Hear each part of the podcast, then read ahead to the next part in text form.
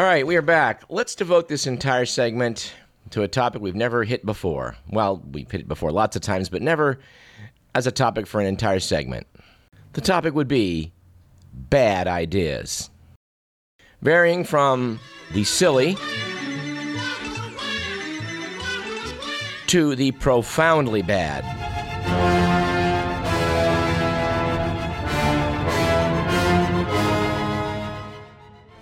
Let's start with one that's a little less profound.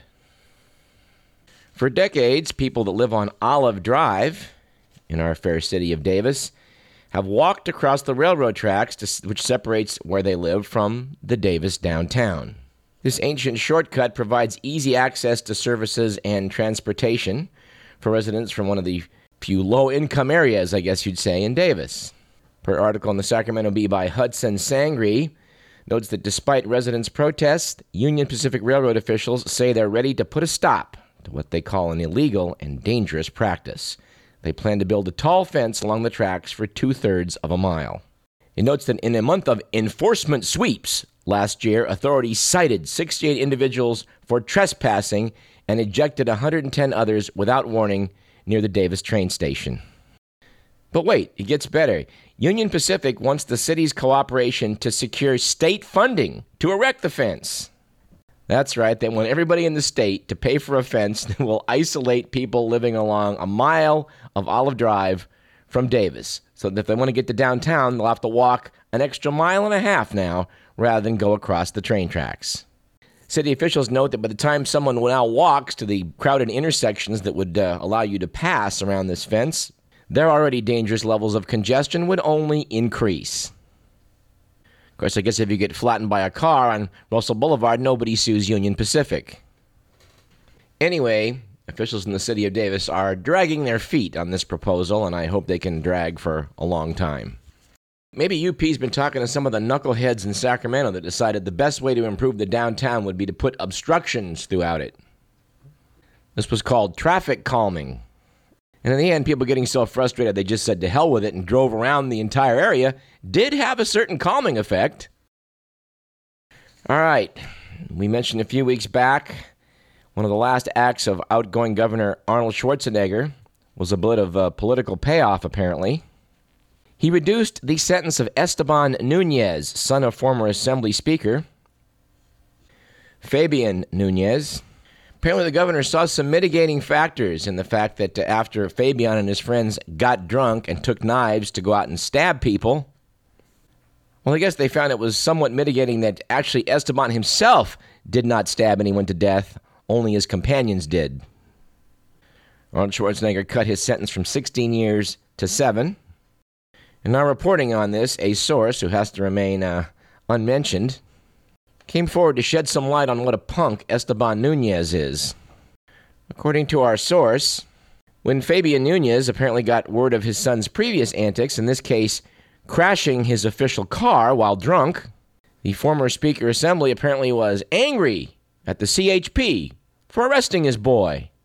Commenting on this recent reduction of sentence, UC Davis criminal law professor Floyd Feeney said, Politics are hard to ignore in the case. Yeah, I guess so article by Laurel Rosenhall in the Sacramento Bee noted that this sentence reduction brought some people uh, uh, some unhappiness. They cited Sacramentan Kelly Williams, who noted that her godson was involved in a donut store robbery in 2006 and pled guilty. He's serving eight years for this robbery, while Nunez is serving out less time than that for manslaughter. Pretty lame, don't you think? By the way, according to Esteban uh, Nunez's 2008 arrest warrant affidavit, he told people he thought his father would take care of it as regards his going out and stabbing people with knives. Of course, this sort of thing is universal. There's a movie out now called No One Killed Jessica, which tells the story of how the authorities were finally shamed into action in Delhi, India. Story is that Jessica Lal, a model, was shot to death at a posh party where she was working as a bartender. She'd refused to serve an obnoxious reveler at the end of the evening, and feeling snubbed, he pulled out a pistol, pointed it at her head, and pulled the trigger. Several partygoers saw the murder, and dozens watched as the killer fled. The Economist magazine notes that once he was arrested, getting a conviction should have been easy. Turns out the perp was the son of a powerful politician of the nearby Haryana state. Of the magazine acolytes of the accused powerful family bribed and threatened witnesses. Police were paid off. Evidence was lost.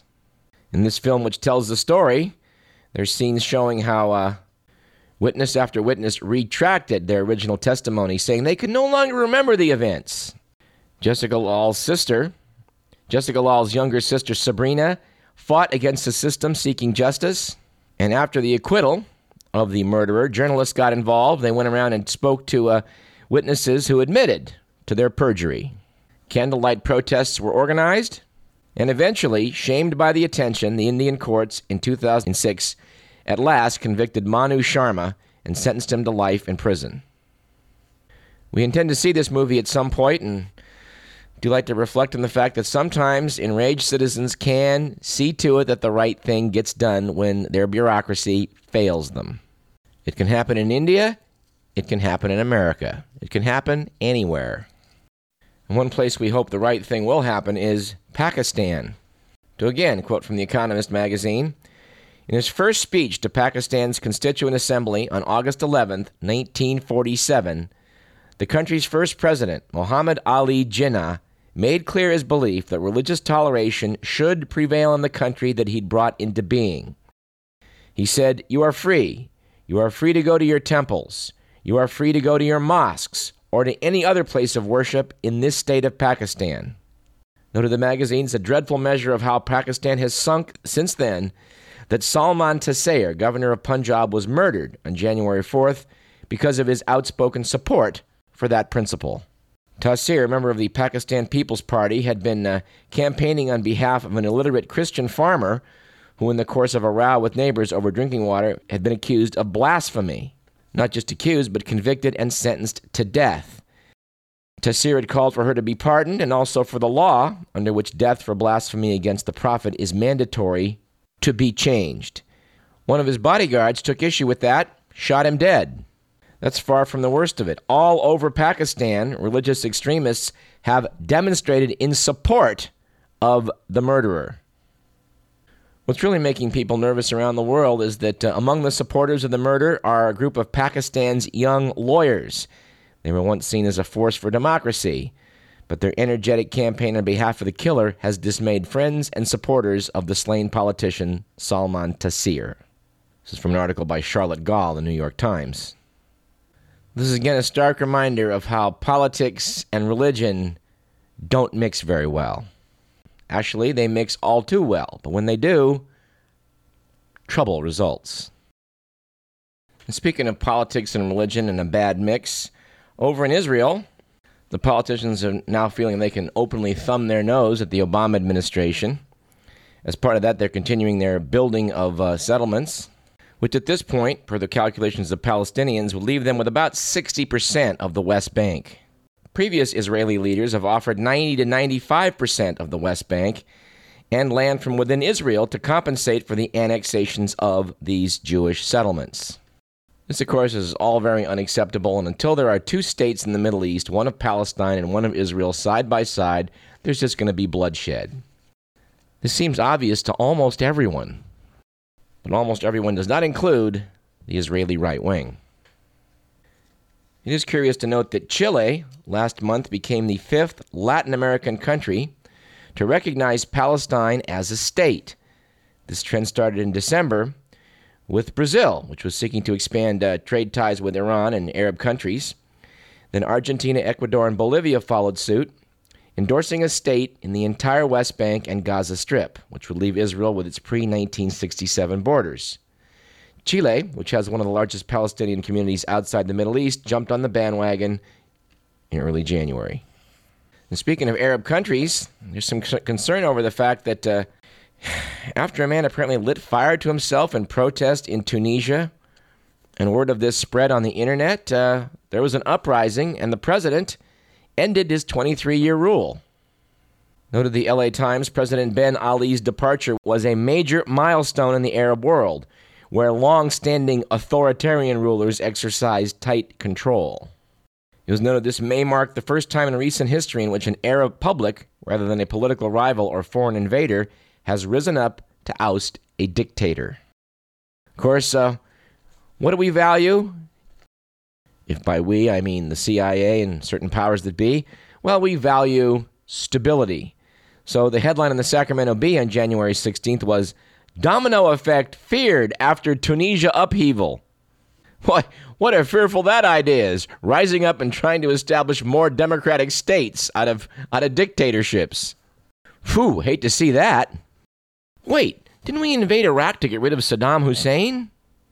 I'm pretty sure that's why we invested those vast sums of money in a war that goes on and on and on, isn't it?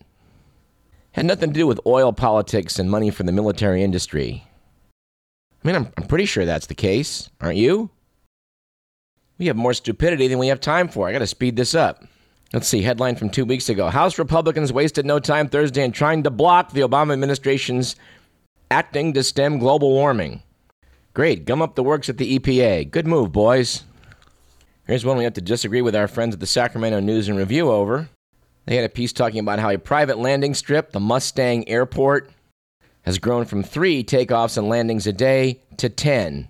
And they're worried this could go up to 20, which would be 7,000 flights per year. This may have a, an impact on the local, uh, the local wildlife preserve. Have to disagree with you guys on this one. Uh, you know, a plane coming in every hour seems a little bit less than catastrophic to us. And by the way, where was the news and review when they cl- when they shut down uh, Natomas Airport. Well, on the wrong side of that one, too, in my uh, humble opinion. But you know what? They do fine work over the SNNR. We stand behind you most of the time. We don't have time to deal with this one in detail today, but it certainly belongs in the bad idea file. Sacramento developer Angelo Tsakopoulos continues to scheme over buying the water rich 17,000 acre Conaway Ranch in Yolo County. This apparently is really about buying water rights that you can sell at a profit. Article in the Sacramento Bee quoted Richard Livingston, a retired teacher and community activist in Davis, who said he was especially unhappy that part of the plan at Conaway involves selling water to the Metropolitan Water District, which delivers water to, surprise, Los Angeles. Said Livingston, I'm not the least bit interested in floating the waters of Yolo County down to Southern California. Anyway, as long as we're talking about corruption and politics and stupidity, which I think pretty much defines the water situation in California. Here's one we may be ahead of the curve on. If you've ever flown over Southern California and driven through it, you may have noticed California's largest inland body of water, the Salton Sea. I was talking to an old pal from Southern California who lives not far away, and she said, Oh, they've always told us that it's a natural body of water. Let me quote for your amusement from what's described as the Salton Sea Authority, a group that's trying to restore this body of water. They cite several myths about the Salton Sea.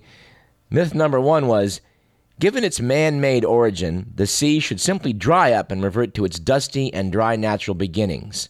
Dust to dust. Answered the Salton Sea Authority the Salton Sea is not a man made body of water. This myth begins with the factual history of the sea.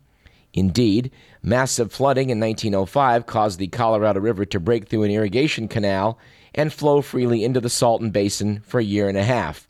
By the time the breach was closed, the present day Salton Sea was created. They go on. Myth number one, however, suggests that a static, dry, natural state exists in the basin.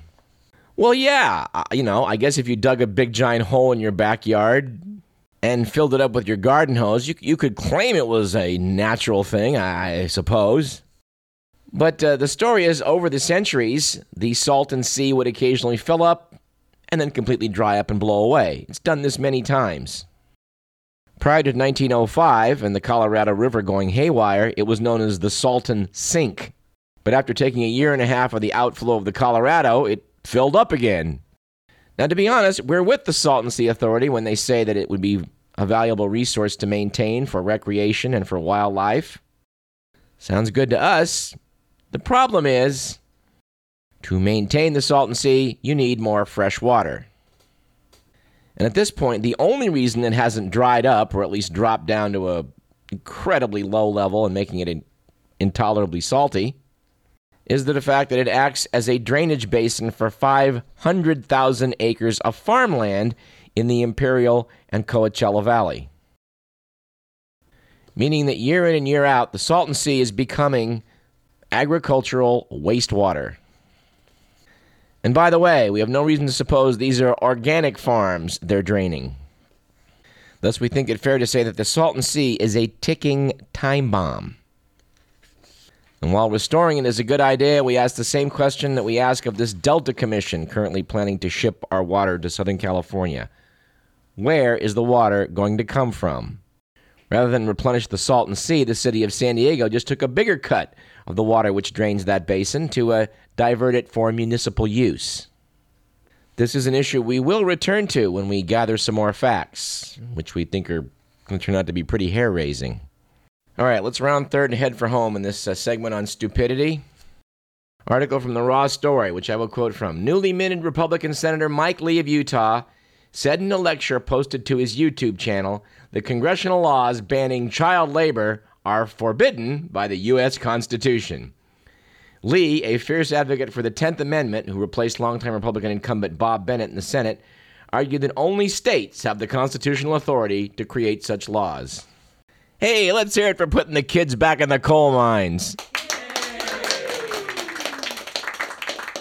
Apparently, this new species of Republican uh, understands, you know, what, what the Constitution is supposed to be through, I don't know, psychic powers. At the recent swearing in for the latest Congress, a lot of Republicans quoted from the Constitution. Noted Mike Doyle, they tended to leave out some of the icky parts. Like how when you do a census, you wouldn't count Indians and slaves would count as three fifths of a person. They also left out the 18th Amendment, prohibition. They failed to mention the part about how, uh, you know, fair is fair. If a slave escapes, you got to return him to his rightful owner. Now, admittedly, they did change some of these rules as they went along, but uh, these guys that think they got the original intention down pat, whew, like Antonin Scalia. Writing in that left wing pinko publication, Bloomberg Business Week, writer Ann Woolner said, I tend to think of myself as a person, as do most women, but we are obviously mistaken. Supreme Court Justice Antonin Scalia has corrected this fallacy in a new interview in which he says the 14th Amendment of the Constitution, which prohibits depriving, quote, any person, unquote, of equal rights, does not apply to women. Scalia is, of course, the nation's most visible and most outspoken proponents of originalism, the belief that the Constitution must be interpreted only according to its author's original meaning and intent. Says Scalia, when the 14th Amendment was passed in 1868, it gave equal rights to freed male slaves, not to women. Said Scalia, sorry to tell you that, but the Constitution doesn't prohibit discrimination on the basis of gender or sexual orientation. By the way, Antonin Scalia and his, um, his number two vote, Clarence Thomas, were the two justices in the 7 to 2 vote that turned down a constitutional challenge to a 2002 law that makes it a federal crime for a felon to have body armor or a bulletproof vest. This law, by the way, came in response to several shootouts involving police, including a notable bank robbery in North Hollywood in which the robbers wore body armor. By the way, according to Newsweek, Clarence Thomas, which gives uh, Antonin Scalia his second vote on the court, hasn't asked a question since February 22nd, 2006. Apparently, he sits there like a bump on a log, year in and year out. And in case you're keeping score, it turns out that Chatterbox Justice Sonia Sotomayor asked 278 questions in the first 12 cases before the Supreme Court, edging out the notoriously loquacious Antonin Scalia, who only could manage 271 Scalia may not be willing to uh, grant her equal rights, but she's going to keep talking anyway.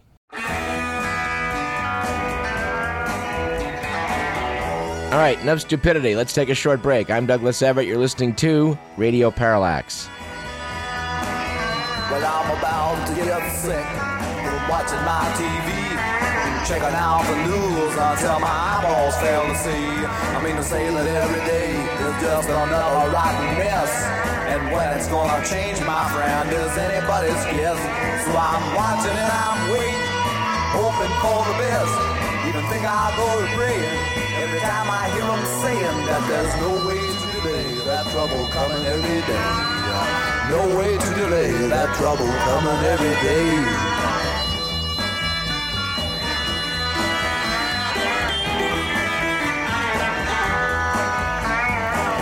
I watched the riot, I seen the cops out on the street.